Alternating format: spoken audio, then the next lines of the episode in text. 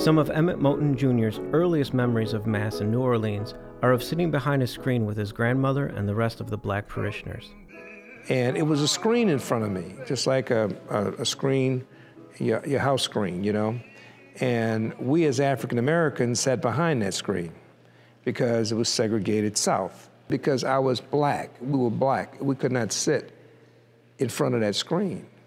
So the church was saying to us, you know, you could be Catholics, but you're really not a part of us. So I said, we've come a long ways.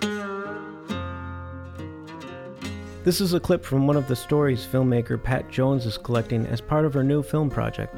It's a collection of stories from parishioners at Gesu Parish in Detroit that highlight stirring faith and courage in the face of prejudice and racism, even at times within their own church. It's incumbent upon us in the faith, our church, to talk about this. Because our young people are looking for somebody to give them some light, some hope.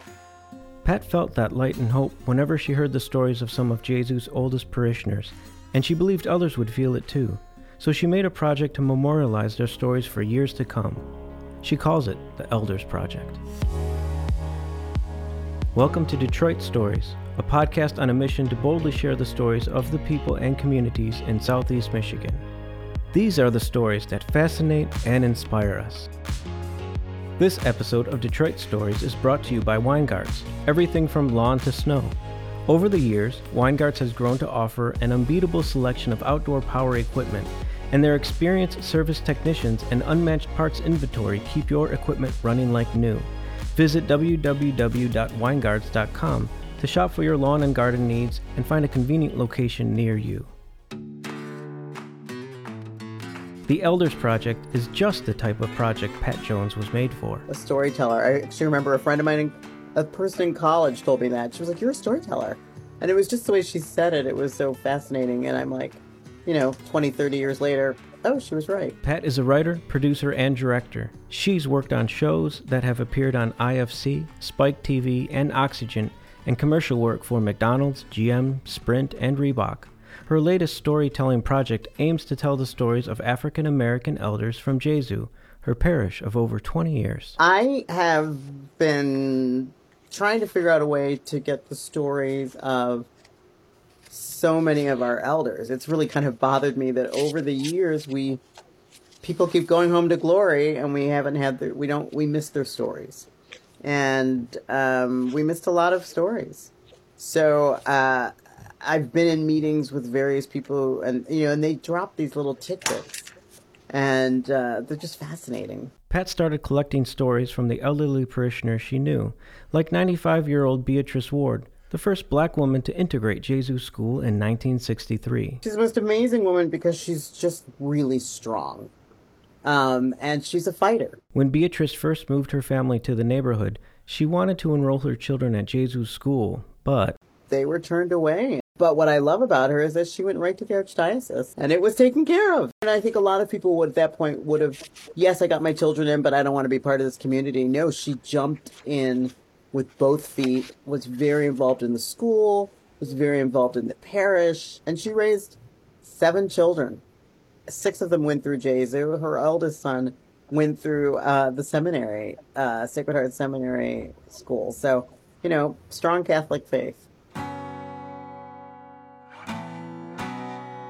There were also the stories of Emmett Moten Jr., where faith and segregation were constantly juxtaposed. You know, I went to seminary in in Philadelphia, the Holy Ghost order.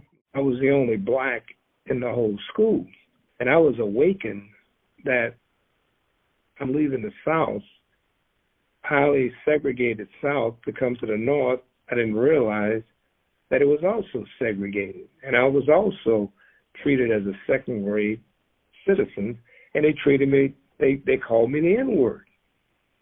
Mm-hmm. And I'm in Philadelphia as a 13, 14 year old kid. You know what I mean? It, it uh, caused me to to wonder. Well, I'm, I'm going to priesthood. What's going on here? You know, it uh, your, your faith is tested. Let me say this, but you just keep keep working at it. You know what I mean? Or the experiences of the parishioner who spent time in a concentration camp, punctuated through the stories of all these elderly parishioners, were resounding moments of faith that Pat felt compelled to share. The stories are incredible and they're all of value and we we love our elders. We don't we want to just make sure that we preserve their legacy and they're incredible examples of faith. It's just it's unbelievable what they endure and their devotion to to God, you know, to to the Spirit, to the to Trinity. It, it's inspiring.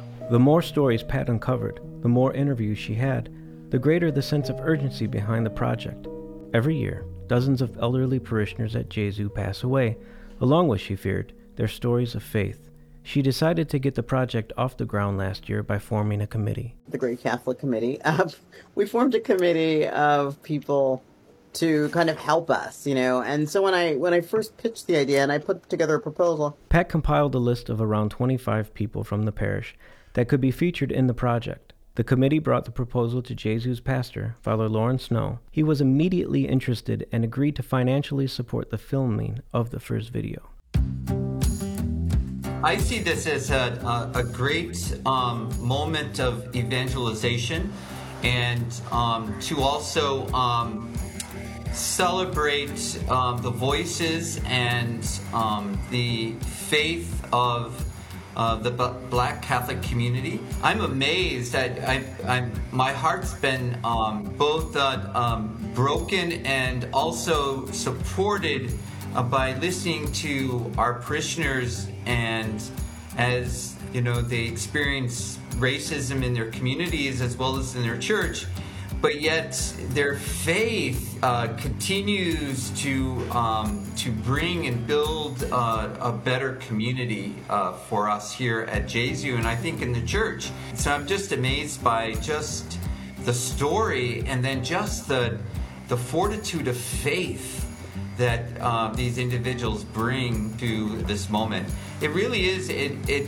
I've heard many people say, "Oh, my faith is." so much richer after hearing their struggle, their story, and just the value that they value their faith in such a way. So these are important stories because we're going to lose them if we don't celebrate them now. Pat worked with her committee and the local production studio, Ghostlight Productions, to film the interviews.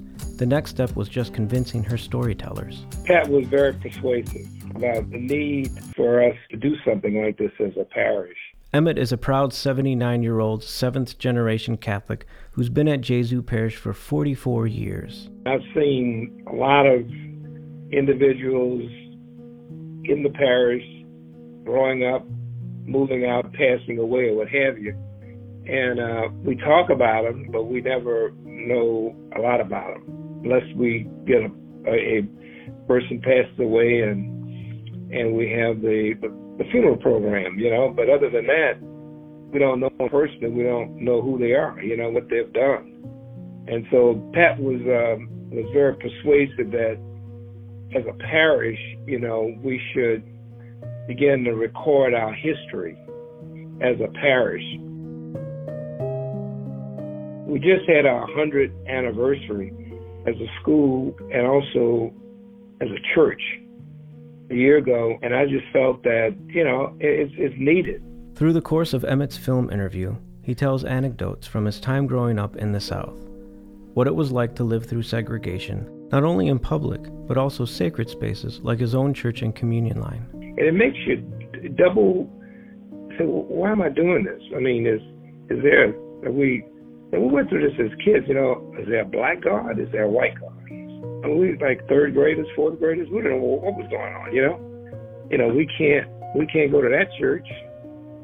If we do, we have to go at a certain time. We have to sit in a certain location. We have to wait for communion. All of it through, and and some of some of the individuals just left because they said, I I, I don't understand how this church can exist in in a in a in, in a situation where they don't accept all people equally you know. So yeah, I went through a lot of doubt, and like I say, I'm seven generation Catholic, so it's not like leaving, you know. He talks about the fears of growing up in a time when Emmett Till was murdered and the burning flags of the KKK were not an unusual sight. He talks about his time as the only black seminarian in the Holy Ghost Order in Philadelphia, where he was called the N word. He talks about his time working in high school athletics in Louisiana when they first integrated, playing football games with police escorts under Confederate flags while the KKK waited outside the football stadium. Most profoundly, he talks about the unlikely moments of light piercing through the darkness of racism, moments of reconciliation he had with people who treated him with racism, moments where high school football players showed unity in the face of their parents' racism. In short, he offers the hope that motivated him to film the video in the first place. For any person who's struggling with their faith, he's a witness to fighting the good fight. I think you know what what we found, and, and you know, especially with Emmett, was um, he, he wants to tell the stories, or people want to tell the story in terms of their own stories and in terms of what they've experienced. I don't think that they always realize how it affected them, where it affects them when it comes up. Like for instance, in the in you know in the film, when Emmett tells that incredible story of integrating high school athletics in Louisiana, and he gets very emotional. That we talked about it afterwards because it was a shock for him. He said he's never cried about that in his entire life. And he got very emotional, but it touched something. And it was just, you know, how it all came out. Pat, she was able to plant a seed. So she planted a lot and brought a lot out of me in question that she may have asked, you know, which triggered other things that I I went on and talked about. Sometimes we kind of forget. Well, we don't want to talk about that. That's bad. Just like I said when Pat answered those questions, it was hidden in me. But Emmett was motivated, motivated by the hope that he could offer a historical lens that young people hearing his story could hold on to, could use as fuel for persevering. I think our young people are our, our good good leaders. I think today they're they are they, they're going to be the folks that are make a change in, in, in this country and in our church. Our young people are leading the charge, and I, I have a lot of lot of faith. That's the that's that's the faith that I have. When I watch things happen, I talk to my grandkids. They are not just sitting back. So I think as much history as they're able to get, the better they are. The Elders Project has one more film on Beatrice Ward in the can four to five more they hope to film within the next year, and dozens that they hope to film in the long term. They've done some fundraising within their parish, have received funds from various foundations, and are in the process of becoming a 501c3.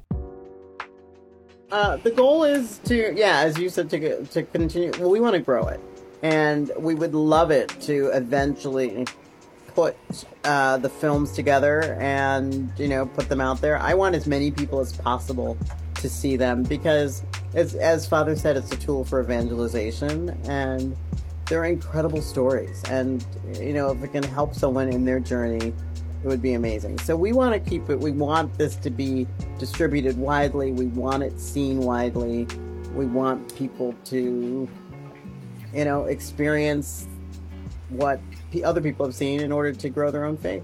But in the meantime, Pat is enjoying falling more and more in love with her parish community. It, I, it made me fall deeper in love with this parish. Um, the history, the resiliency, the the commitment to the parish and to the faith. Um, yeah, those are all the things it's taught me. It's just it just made me admire the people who have come, the people who have stayed and and people's commitment. You know, we are one of the few uh, Catholic schools in the city of Detroit that's been running continuously for a hundred years. Uh, that's exciting. You know, I did not attend Gesu, but you know, I I think it's just a very exciting thing that it has such a history, such longevity, and such a tradition. So, and that means that there's there's a commitment, and there's also there's something that makes people come back. You know, the Spirit of God is alive. And we just want to keep building the kingdom. We just want to keep bringing the Spirit. And, you know, just keep the Spirit alive here and, and to grow and hopefully be a center that spreads out, that we, we spread the mm-hmm. power of God. We spread the Spirit and revival and, you know, that this is a home for people and they find community, but they find God. What Pat is doing is nothing new. She's taking the ever ancient evangelization tool, the story, to pass down something for the newer church to hold on to. Storytelling was a way to teach people the gospel, to teach people, you know, our faith. I think it's an incredible tool. Um, and the personal testimony is so strong, um, always in convincing and convicting people of faith because there's nothing like it, you know, to hear someone's story. A good story uh, never goes out of fashion. I mean, a, really good story brings forth and generates um, inspiration. So that, that's sort of what, what I'm hoping for. Um, I, I, work with a group of people who uh, practice storytelling as, as a part of our profession as priests and as preachers. And so um, it'd be great to have a resource we could go to that would, would um, that uh, faith uh, could be celebrated in a sense in the context of people's lived stories. Like the oral tradition of the past, passing down Christian tenets through generations, Pat's offering experiences of faith that could otherwise become a far too distant reality she hopes viewers will walk away with a lived experience of faith to grasp when facing adversity. That, you know, really, that uh, God is always present. I mean, really, that, that that's really it. You hear someone's story and you just hear their faith and that God is with us. And to really celebrate that and, um, um, and faith and that faith is possible you know that church is possible. And, and the reality is this isn't the church in the past but these voices connect us to the church today in the present. Um, and, and that's that's very powerful. We're not a dying institution by any means Today, 25% of Catholics are over 65. We lose roughly 1,500 of those Catholics every day in the U.S. This has been named the silent generation, a term first penned by Time magazine in 1951 to describe the generation the writers deemed as a still small flame in comparison with the flaming youth of their fathers and mothers. Born on the cusp of the Great Depression, this was the generation that lost fathers and brothers to World War II. They saw the fall of Nazism and the catastrophic devastation made by the nuclear bomb. They came of age in a post World War II world with a devastated social order within which they were to become acquainted with the new enemy in communism they fought in the Korean War. They grew up in a time of segregation and started the civil rights movement. This is a generation that saw the nation at the height of religious participation when the pews were packed with believers. They can harken back to the days of Bishop Sheen on ABC, Gregory Peck and Bing Crosby starring as beloved priests in popular mainstream movies. Sometimes they may still seem like the silent generation today. They are dutifully present for daily Mass and Eucharistic adoration, they are the powerhouses of the church, ones who offer time, talent, and treasure to the many ministries of the parishes, and yet we may scarcely get to know them. We're stuck in the boundaries of our generationally clustered Bible studies or prayer groups, but there is so much we have to learn from them. Perhaps they just need to be asked to tell their story. Detroit Stories is a production of Detroit Catholic and the Communications Department of the Archdiocese of Detroit. Find us on Apple Podcasts, Spotify, Amazon Music, or wherever you get your podcasts. This episode of Detroit Stories is brought to you by Weingartz, everything from lawn to snow. Over the years, Weingartz has grown to offer an unbeatable selection of outdoor power equipment, and their experienced service technicians and unmatched parts inventory keep your equipment running like new. Visit www.weingartz.com to shop for your lawn and garden needs and find a convenient location near you.